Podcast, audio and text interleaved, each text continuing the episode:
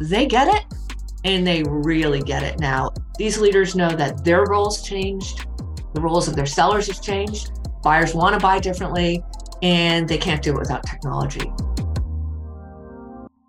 Welcome to the OpsStars podcast. We host authentic conversations with revenue operations professionals running the show behind the scenes, holding things together, doing whatever it takes to innovate to solve problems, build processes, and manage the data to build a modern revenue engine that powers a great buyer experience. I'm your host, Rachel McBrearty. Hello, I'm Rachel McBrearty, the Chief Customer Officer at Lean Data. Welcome to today's episode. I'm excited to be joined by Mary Shea. Welcome, Mary. Thanks, Rachel. It's great to be here. And hello to your audience. I'm excited for today's conversation. Me too. Before we get started, I'm going to share a bit of background about you. Mary is one of the foremost industry analysts who cover the future of B2B sales and the evaluation of emerging and established sales technologies. She is currently the Global Innovation Evangelist at Outreach.io. Outreach is the first and only sales execution platform. It helps revenue teams to bring intelligence to workflows, unlock visibility across the revenue cycle, and commit forecasts with confidence. Prior to Outreach, Mary was a principal analyst at Forrester, where she led the research for and authored the inaugural Forrester Wave Sales Engagement Report, pointing to the pandemic as a watershed moment for B2B selling and amplifying the need for companies to invest in a sales engagement solution. Be sure to check out her Revenue Innovators podcast, where she showcases revenue innovators from across the globe. It's excellent. I listened to this weekend while I was gardening. Terrific content. Mary also conducts thought provoking research on sales technology landscape, the future of buying and selling, the criticality of having a diverse, equitable, and inclusive B2B sales organization. We're excited to have her here today to discuss a recent study that she did with Forrester on the new era of sales. But, Mary, before we get to that, I'd love for you to share a little bit more about your career journey and the work you're doing now at Outreach. Yeah, thanks for that incredible introduction. So, yeah, it's always funny to hear it about yourself, but I appreciate the kind words. And yeah, I've been in the business world for about 20 years now. But prior to that, I was actually a classical musician. And we were chatting a little bit before the show started. I'm a trained musicologist and ethnomusicologist. And so, for your, I know you know, since your spouse is uh, a musicologist, but for your listeners, a musicologist is someone who studies the Western art music or music that's passed down in uh, written form. So, classical music, as we think about it here in Western society, ethnomusicology is more akin to anthropology. And so, in that discipline, we looked at musics that were passed on in oral tradition. So, I actually learned how to play the Chinese oboe, the Balinese gamelan, and a range of different types of drums from Ghana. But that was a very long time ago. And I transitioned into the business world in the mid to late 90s. And I actually joined Forrester when Forrester was a small company. I think I was employee number 93, if I remember correctly. And uh, the company took a flyer on me. I wanted to get into the business world and the world of sales in particular. And I talked myself into getting hired for an SDR position or whatever we called it back in the day. And so that is really how my whole business career and sales career got started. And it was one of those moments where I took a chance and went down a different direction. And it monumentally changed every aspect of my life uh, in many, many positive ways. So I say that because I think you probably have listeners uh, and audience members, community members who are at all different stages of their careers. And sometimes taking calculated risk at the right moment in time can absolutely change everything in your career, your personal life. And it certainly did for me. Well, that's really very inspiring. And I think you hit a very interesting point in time in the mid late 90s when the internet was really starting to transform the world. I think we're on the cusp of a new era just like then. It's exciting time. It's interesting that you would you know encourage our, our listeners what we find in the operations world is that the career path is not a straight line. You don't study you necessarily study ops in college, so you might come out of finance or other backgrounds and end up in operations. So there is no straight line necessarily into this world. So tell us about outreach. So you just made another step in your career to leave Forrester and join outreach, did the the wave around sales engagement So I'm guessing you were pretty steeped in the world and said, yes, this company is what I'm excited about. So tell us what is going on at Outreach these days? It couldn't possibly be more exciting place to be at the moment. And I feel like I'm in the epicenter of technology transformation and with a company that has an incredible vision for the future of buying and selling and how technology is going to play into that world. But yeah, you're absolutely right, Rachel. So I had been following the so called sales engagement space for a couple of years before I wrote the uh, inaugural wave. And I wasn't the analyst that covered that space, but I started lobbying all of my bosses because I had the sense at the time that this category was going to be transformational, very much in the vein that CRM was transformational back in 2004 when Benioff brought it to the cloud or whenever, whatever that date was. Um, probably have some smart aleck out there that'll tell me that wasn't the date, but it was around that time. Anyway, so I really had the sense that this category was poised to explode. And I just lobbied everyone in the research organization to give me the opportunity to cover the category. And so it took a while for us to get the internal approvals, but I did get to cover it and wrote the wave. And for those of you who haven't participated in Forrester Wave, it's quite an experience for folks on both sides of the table. Now I've been through my my first wave on the other side of the fence, but on the analyst side, you spend four to five months really deeply investigating the category. So you figure out who all the key players and providers are. You analyze them. You look at all of the research that's been written. You look at the investments and follow the money, so to speak. And then you spend several hours with the leaders of each of these companies and they take you through a demo and the differentiation. And so by the time you're you're finished with a wave in a particular area, and, and I think this is really true to say, no one in the world probably knows that category better than you. And that's one of the things that's so cool about being a Forrester analyst. And I certainly loved that when when I was one.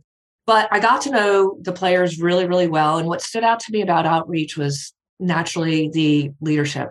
So Manny Medina and Anna Baird are two incredibly uh, special leaders. If your audience doesn't follow them and me on LinkedIn, please do follow us if, if you're inclined. Manny has come up uh, through engineering and technology, and he's a he's very very focused on innovation when you're an entrepreneur, you can be sort of product led or market led. You can lean more into the sales and marketing. And Manny was always focused on innovating, innovating on behalf of our client set so that we as a company could find more ways to add value back to the organization. And of course, you know, we have a wonderful go to market team, but I was really struck by the commitment to innovation. And by that commitment, the company reinvests 40% of its top line revenues back into r&d and we're not a small company and we've continued to make that percentage investment even as we've grown exponentially. So it's really you know the leadership the commitment to innovation the company culture. I don't know if your folks see many of us on on linkedin or out there in different social platforms but we love work, working at outreach. We're a very inclusive organization. We seek diversity in terms of experiences and thought and culture. And for me, that was just, you know, so exciting. And I just had the sense that outreach was on this trajectory that it was going to be the next Salesforce of as we look in the next 10 years. And I, I wanted to be part of that journey on the inside versus uh, the outside. So that sort of, those are some of the reasons I made the leap. And I couldn't be happier to be with the organization. You touched at the end on diversity and inclusion. That's an area that you cover in your studies and are passionate about. How important do you think that is to the success of a company today to really intentionally design and think about DEI? I think it's incredibly important on so many different levels. There was a, a really wonderful study that LinkedIn commissioned with Forrester that uh, was published. I think it was right before the holidays or something. And they went out and I think they surveyed about 500 different respondents, and they wanted to get to the heart of. We all know DE and I is the right thing to do, but I think it's been to date a little bit squishy on what the economic returns are for companies that invest in DE and I. And so they spent a lot of time, effort, money going out and really linking commercial performance to diversity, equity, inclusion, and belonging in different organizations. And the results are astounding. So I encourage anyone who's listening to take a look at that report. I loved it. I've also done some work myself, and you do see that organizations that have a diverse leadership team, board, and workforce are consistently outperforming those that do not. So the data is coming in. I think the other thing to think about, we're in the middle of what's been called the great resignation, or a time I prefer to call it employee empowerment, where employees rather than the actual businesses are are so empowered and employees have lots of opportunities to go work at different companies of all shapes and sizes when I was joining Outreach, I had multiple offers to join. And so the companies that I think are going to win the best talent are ones that do commit to uh, diversity and creating a really inclusive organization. We have, I think, eight to 10 ERGs, employee led ERGs at Outreach. We're very active. We're sharing newsletters. We're educating each other. We've got a book club that's coming up next Friday where the APPE group and the LGBTQ plus group are going to discuss a book that sort of has some intersection uh, across both um, both types of of organizations, uh, passions and interests. So I think it's a moment in time, not only for technology and innovation, but also for embracing all types of uh, talent. Wholeheartedly agree. It's really great. I mean, we're all all of us are learning every day, and I even feel like you know, in my own journey as a member of the LGBTQ plus community, I'm learning so much more about different ways um, that folks are identifying and how they want to be referred to. And it's just every day it's it's it's about learning more and more. I read a book called Caste which i don't know if you've read it but it, it's a very profound and difficult book to read about our history and and race in this country and so we're all trying to be as good allies as we can, and there's a lot of education, and I'm certainly trying to take as take advantage of it much as I can in in my role in at Outreach. Appreciate that. Appreciate you driving the thought leadership. So you, you recently did a study with Forrester that's titled B2B Leaders Usher in a New Era of Sales. You also cover this in in that uh, report. I'm curious, what were you trying to understand with that study and what were some of the key findings? Yeah, so thank you for asking. So, uh, you know, when you ask an analyst about their research, you're, you're going to be friends for life. So, um, I still appreciate that. We can talk about our research all day long. But I did, I partnered with Forrester to conduct this research with B2B sales leaders. And um, we looked at, we surveyed leaders across the UK, US, and Canada, which are our primary markets. And we wanted everyone director level above. I think 30% of the respondents were VP or higher. And I wanted to understand how chief revenue officers, how sales leaders were thinking about themselves, their roles, their managers, their reps from a talent perspective, a talent and skills perspective, how they were thinking about technology as a enabling force for selling and buying and how they were adapting to the monumental changes that we've experienced in the world at large over the last 24 plus months. Because if you really think about it, there's been a hell of a lot going on. It's been very challenging naturally dealing with the pandemic from a health and wellness perspective. There's literally everyone in our organization has been touched in a sad way with loss. Um, our customers have experienced that. We're not able to be together we need new skills to engage in a remote setting. And now we're seeing the advent of data as a competitive differentiation. So I wanted to just take a step back and say, how the hell are you dealing with all this? And where are you on this journey? And part of the driver for those questions was that when I was an analyst at Forrester, I spent a lot of my time literally flying all over the world, talking to executive teams, business leaders, and sales organizations about digital sales transformation and the necessity to move forward. And certainly many companies did, but many legacy companies were like, well, you know, we have a relationship sale, we're selling energy, we do life sciences. This doesn't relate to us. And now, you know, we're all inside sales reps, let's be honest. So I kind of wanted to see if that was creating a different dynamic and an accelerant and some more urgency for digital transformation. And, and those were like the macro things I was looking to uncover. So, how are they doing? How are those sales leaders doing, weathering all of this? I know. I, I thought you never ask. I mean, um, that was such a buildup. So, yeah, thanks for taking the time. So, they're doing amazingly well, which was incredibly surprising for me because at Forrester, it was like Sisyphus, you know, and the ball up the, the boulder up the mountain. And I'm like, guys, this is happening. You know, millennials are going to be glo- half the global workforce. They're digital natives. They want to, you know, learn and get educated independently. They want to use interactive technology. And I always would get the yeah, but, yeah, but we're XYZ. That's not our audience. We sell to the blue blazer, the tie, the white shirt. No, I understand social, but not our, uh, you know, yeah, but you're really smart, Mary, but yeah, but.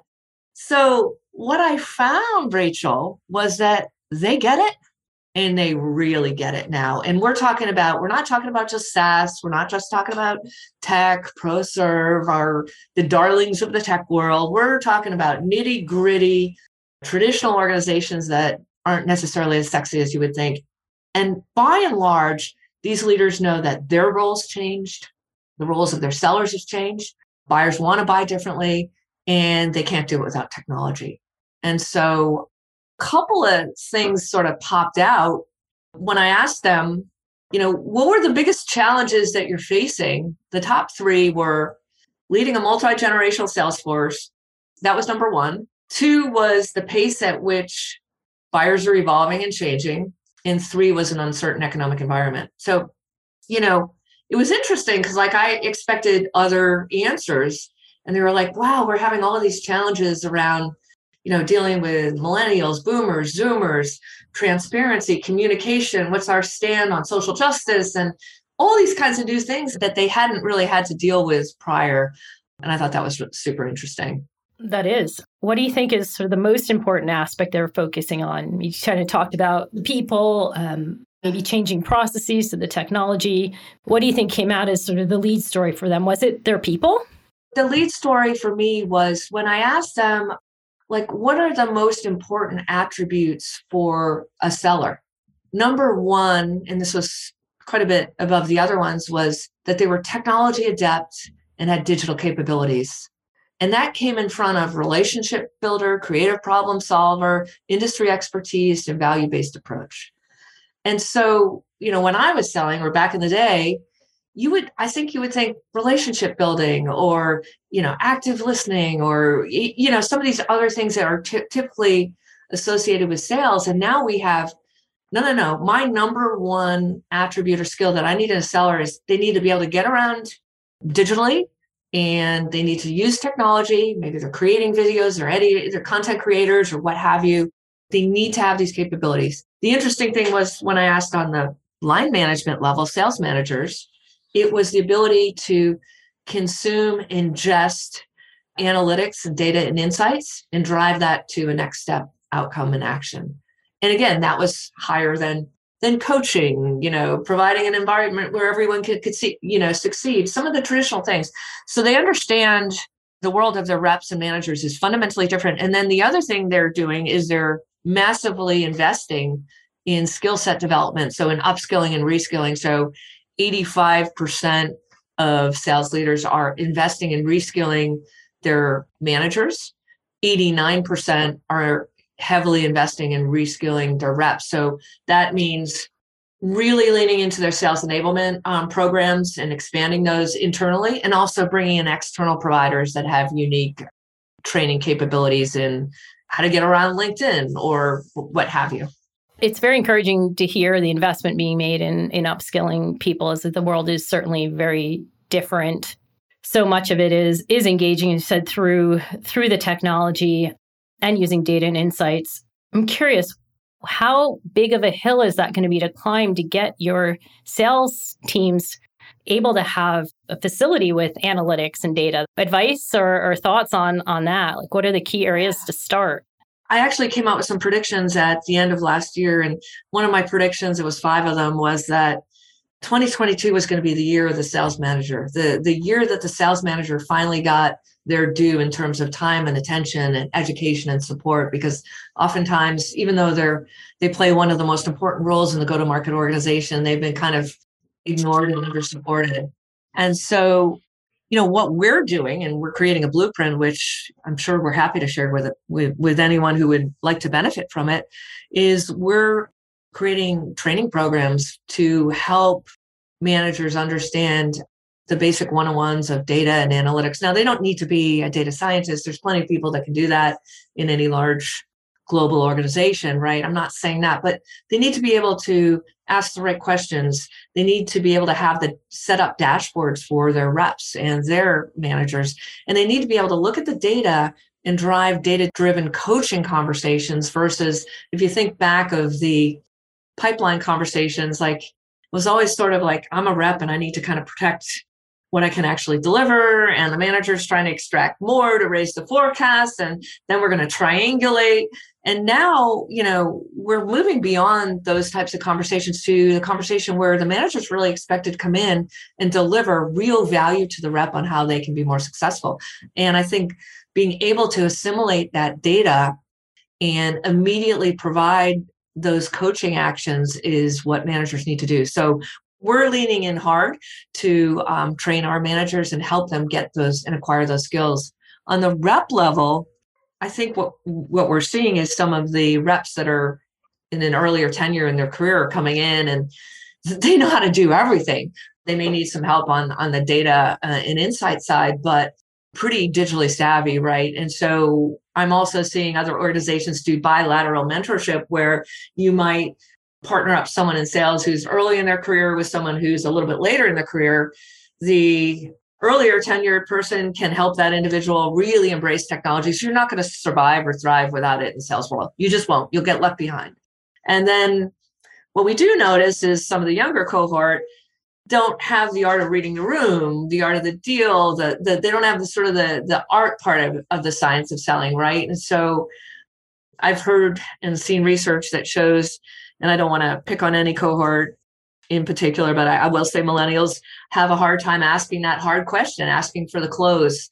And if you've never really, if you only ask somebody for a date over uh, over an app or a swipe or a text, it, you're not used to asking that hard question, looking someone in the eye and saying, "Rachel, are you going to buy from Outreach?" And letting that silence sit until you get the answer. So I think bilateral mentorship is something that I think works really, really well.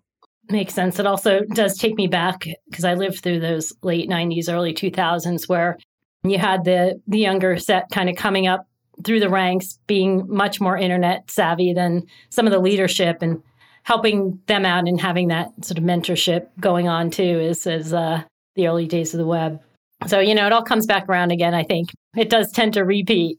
Yeah, and I think, you know, absolutely agree that the days of going with your gut and intuition in sales are, are over. And they should be. We have too much data and insights to completely go on the gut. I was working at Cisco before moving to lean data, and I ran the data science team. And we would provide insights into the sales team and even do A B testing. And there was no comparison. The team that got the insights and where to focus well outperformed the others. It was a few years back, so it was still a lot of convincing that the insights actually were valuable.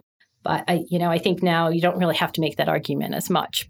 No, I don't think so. I mean, I think we're we're at a place now where organizations that embrace a data-driven approach to managing their revenue cycles or activities or processes will have a huge competitive differentiation from from others and those that don't will fall by the wayside and i think you're already seeing disruptors come up very quickly to some traditional businesses and in all kinds of industries and, and that's happening. Yeah. I have to while i have you ask from a perspective of the operations team. We have a lot of folks in operations who are listening to the podcast. If you're sitting in operations how do we help sales leaders as they're in this new era of selling? Yeah i think that's so important.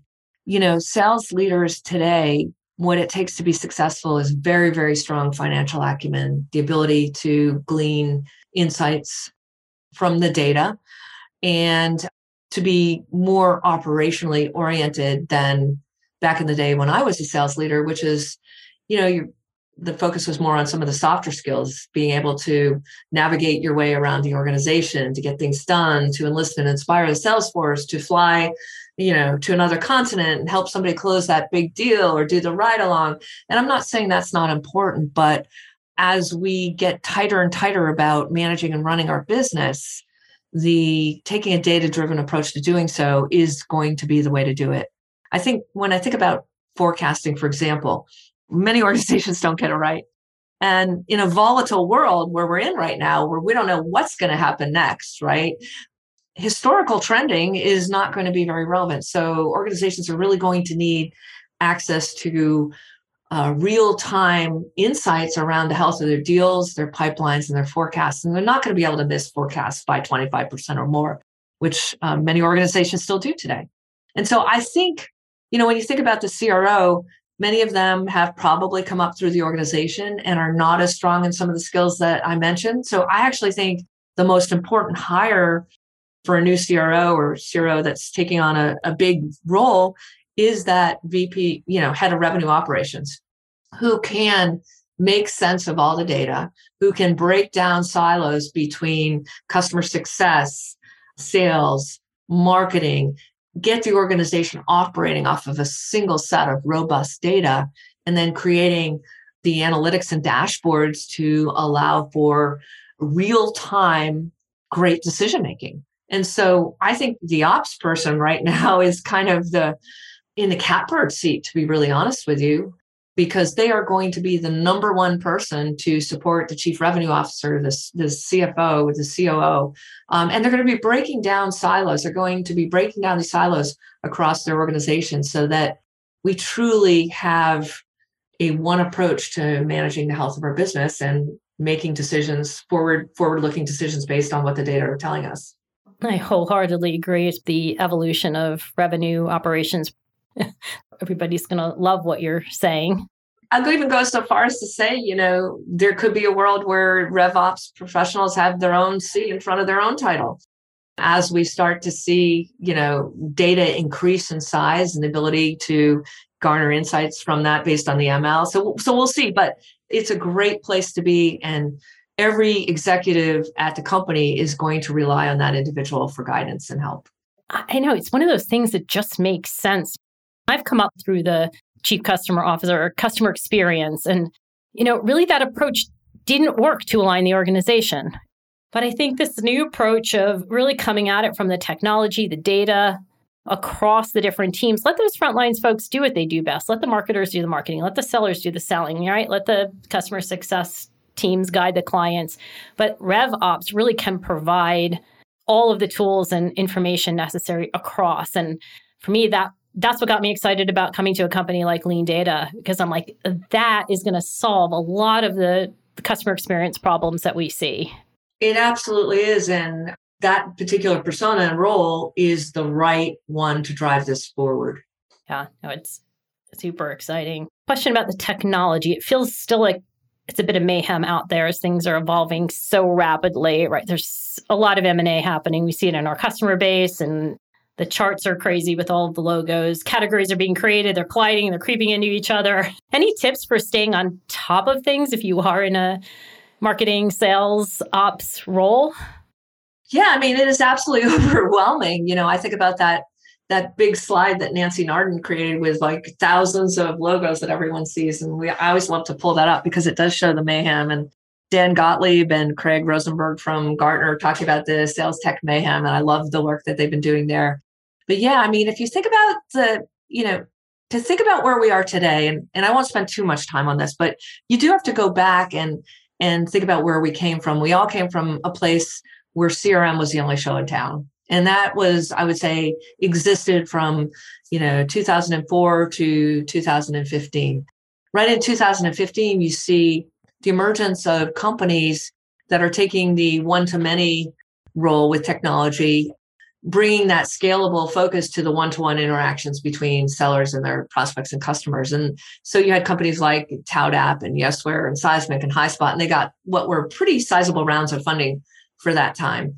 And then in 2020, we started, I predicted at Forrester that 2021 was going to be the year of massive sales tech consolidation. And we saw that, you know, so companies like uh, ZI, Clari, Gong, exactly, Outreach leans into acquisitions with adjacent categories. So categories that are just adjacent, not necessarily buying into their own category to increase the book, but to increase innovation and their ability, their reach to deliver value. And now we're at a place where uh, sales leaders, like they, you know, sales organizations are probably a little bit smaller than they were prior to the pandemic in many cases. So we're looking at more efficiencies. I think about 38% of sales leaders are saying they want to you know consolidate their sales tech stack. They're doing audits. They want to derive more value from core providers. They don't want a whole amalgamation of point solutions. Now that makes sense when a marketplace is early. You know this rachel. You've been around just like i have and the same thing happened with marketing and marketing automation you have hundreds of solutions while we're innovating and figuring it out well we figured it out i think the winners have been chosen and these winners have gotten I, I would say in the last six months of last year pretty significant late round fundings and massive valuations. And now it's really what Gartner says, what Dan and, and Craig say. It is the race for the platform. And I think Outreach is extraordinarily well uh, positioned to lead that race. So we we are focused not on engagement like we were. That is a core part of our platform, helping sellers of all shapes and sizes manage their omni-channel interactions and cadences. But we have a range of solutions for every persona across the entire revenue cycle. And the golden mean of all of that is the data capture, the automatic data capture, where we're capturing all of the buyer and seller engagement activity as well as sentiment data and rolling that up to a single repository either in our platform and or on the crm and with those accurate and robust data sets then you can apply the ml to it to come out with massive insights on at the deal pipeline forecast level and beyond. And so we're just at a transformational moment and I'm really excited to be at Outreach as, as I believe we're leading that charge. Yeah, I love that. You're thinking about all of those different end users, let's say across that revenue life cycle, being able to then have them answer the questions they want to answer to get the insights they need to drive their portion of the business. And it's very difficult to do if you only have the data in your one it's only pocket. Really difficult to do it if you have siloed data. It's also difficult if you're just relying on the CRM to get that data because no one used it. I mean, I hate to say that, and I don't want to be overly controversial, but sellers just don't use CRM. It wasn't designed for them, and it doesn't have the incredibly beautiful user experience and user interface that maps to their workflows. And so so we're seeing now the next phase as outreach and our platform competitive set raises to the top. Simultaneously the role of crm is evolving so that it's not the only show in town but it now has to share the stage with some of these other platform providers. And myself and, and the analyst community believe that crm will be ta- becoming more of a cdp or back end single source of truth but not that system from which your go to market and revenue team members operate on day to day. And I think that's actually great. That resonates with me. We're evolving to create more specific experiences for those end users designed to their processes, giving them the tools and data they need. Nobody likes entering data for the sake of it. They don't see the relevance to their needs. They're not going to do it, right? If it's not in the course of their job, they're not getting value, then it doesn't get in there we need to build and design those experiences so they work for everybody. It's a great evolution on top of a terrific foundation. I was a CRO and I probably leaned into the stick more than the carrot on on that because I couldn't do my job, Rachel. If they didn't have the data, how was I going to sit with the with the CEO on Monday and tell him what was going to happen? So you know, I put CRM compliance and comp plans and all this. I mean, totally. I, I know. Yeah, been there too because yeah. we needed it, right? But right. they didn't need it. They didn't need the it. Individuals didn't need it in the way that no. we needed. It. We it. needed it. Yeah, but now so, they need it if we can give them the tools to actually embed in their work. We're in a great place with automation in the sense that now sellers don't have to do any of that data entry. So it's all automatically extracted from the calendar, the email, the text, the social shares. And so that allows salespeople to get away from admin and minutia and really focus their time and effort on being that consultative advisor, which I think everyone who went into sales actually really wanted to do. Yes, you get excited about uh, helping people with their the problems they're trying to solve versus spending seven hours in the data trying to find someone to talk to. Exactly. Exactly. I have a couple of final questions for you. The first is March is International Women's Month. Uh, how can we better let women know that they're welcome and valued in sales organizations? Yeah, I mean, that's a whole separate podcast in itself, Rachel. But I'm so glad you asked. I mean, there's a couple of things that, you know, I think it's starting with representation. So you can start with what does your board look like? Are women represented on your board? What's the percentage? Are people of color on your board? Are uh, people of the LGBTQ plus community on your board, your executive team? And then that all starts to trickle down. And so I think first and foremost for the women who are, are sellers or ops leaders out there who are listening to this, if you think about a new opportunity or your current company, you want to take a look at, and see that representation. The next stage is, you know, the interview process and the promotion process. So, are is there inclusive language that's part of job descriptions or language that you have to have been in SaaS for 10 years and that uh, immediately cancels out 90% of women who might apply for a software job, right? So, starting to tune and tailor requirements for uh, joining a company or also getting promoted. I think pay equity is something you want to join a company that has a position on pay equity. No one wants to find out after the fact that they got paid less than a, co- a similarly situated colleague. That's a terrible, a terrible awakening to have. You know, so so I think those are a few things you can do, and then I talk a lot with Hang Black, Black, who's just so well known out there in, in the industry. She's a head of enablement for Juniper Networks and one of our clients. And it, it's about intentionality. They actually go out and um, go to universities and colleges that have uh, professional sales programs that also have a diverse or minority uh, student population and actually go to them and ask them to come uh, interview at Juniper. For every interview process they have, they want to have representation as part of that inter- interview process. There's a lot of different things you can do, but I'm so glad that you brought up the topic for International Women's Month, and it's super important. There's lots more work to do. I love your suggestions. but We'll talk all month about it. I will say, just on this topic, if you're you identify as a as a as a woman VP of sales or VP of RevOps, honestly, I'm not saying you should leave your company and go find another company, but you can write your own friggin' ticket right now in terms of your economics, where you can go, how you're going to be supported. So it's a moment in time. So use it to your advantage. Right. So a couple of closing questions. Advice to someone who's just about to get started in their first operations role. Yeah, I mean, I think hopefully you have acquired some quantitative data skills I assume you have, or maybe you got promoted from within. So there's lots of courses out there. Uh, there's lots of mini MBAs that you can take. So make sure you turn yourself into a true quant jock. Make sure you understand and have storytelling skills. So it's not just the data, it's the story that the data tells. Listen and learn and observe and listen to podcasts like yours and our Revenue Innovators podcast. Like the world is moving so fast that if you're not constantly reinventing yourself and learning, and acquiring new skills, you're going to get left behind. So I'd say stay very open to learning. And then the final piece of advice I would get is it's not all about the data.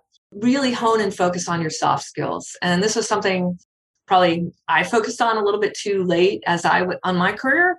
I was very results oriented, as probably some others may recognize th- those features in themselves, particularly women who have very assertive plans ahead for their careers. But really focus and hone those soft skills because I think the revenue innovator, the revenue ops leader is someone who's going to bring together a wide range of constituents. And so you've got to be able to influence and encourage versus, you know, just sort of spending all, all your time in the data. So those are a few. I'm sure there's many more, but hopefully that helps your audience. That's great. Thank you. And final question Who in the world of operations would you most like to take to lunch? Oh, I'd like to take anyone to lunch because we've been so uh, separated from each other, right? I can't remember the last time I had a business lunch with anybody. So, honestly, anyone, I'm going to be in New York next week. If you're in New York, DM me. I'll take you to lunch. Uh, how about that for an answer? I love it. I've had uh, had folks list a whole like six people. I want to just get together with this table of folks. No, it's. I, I think we've really, you know, certainly done the absolute best that we can do in remote and digital interactions. And I feel very pleased about that. But uh, nothing really takes the place of breaking bread with someone you're trying to get to know or who you want to work with. And so, yeah, I I'm just I'll be out there, and I expect to be out there quite a bit this year. So let me know what's when when we're in the same city, and let's catch up. Sounds great. Thank you so much, Mary. And I want to remind everybody that you have an amazing Revenue Innovators podcast and you need to go find it and follow you. Thank you so much for having me today. And thanks everyone for listening. And for any of the revenue innovators out there, uh, if you want to be on my show, send me a DM. Let me know. Or if you know any other revenue innovators, we want to talk to everyone all over the world. Again, thank you for the opportunity today. Thank you, Mary. The OpStars podcast is brought to you by LeanData. To find out more about us and our suite of Salesforce native products for marketing, sales, and revenue operations, head to leandata.com. And then make sure to search for OpStars in Apple Podcasts, Spotify, and Google Podcasts, or anywhere else podcasts are found. Make sure to click subscribe so you don't miss any future episodes. On behalf of the team here at OpStars and LeanData, thanks for listening.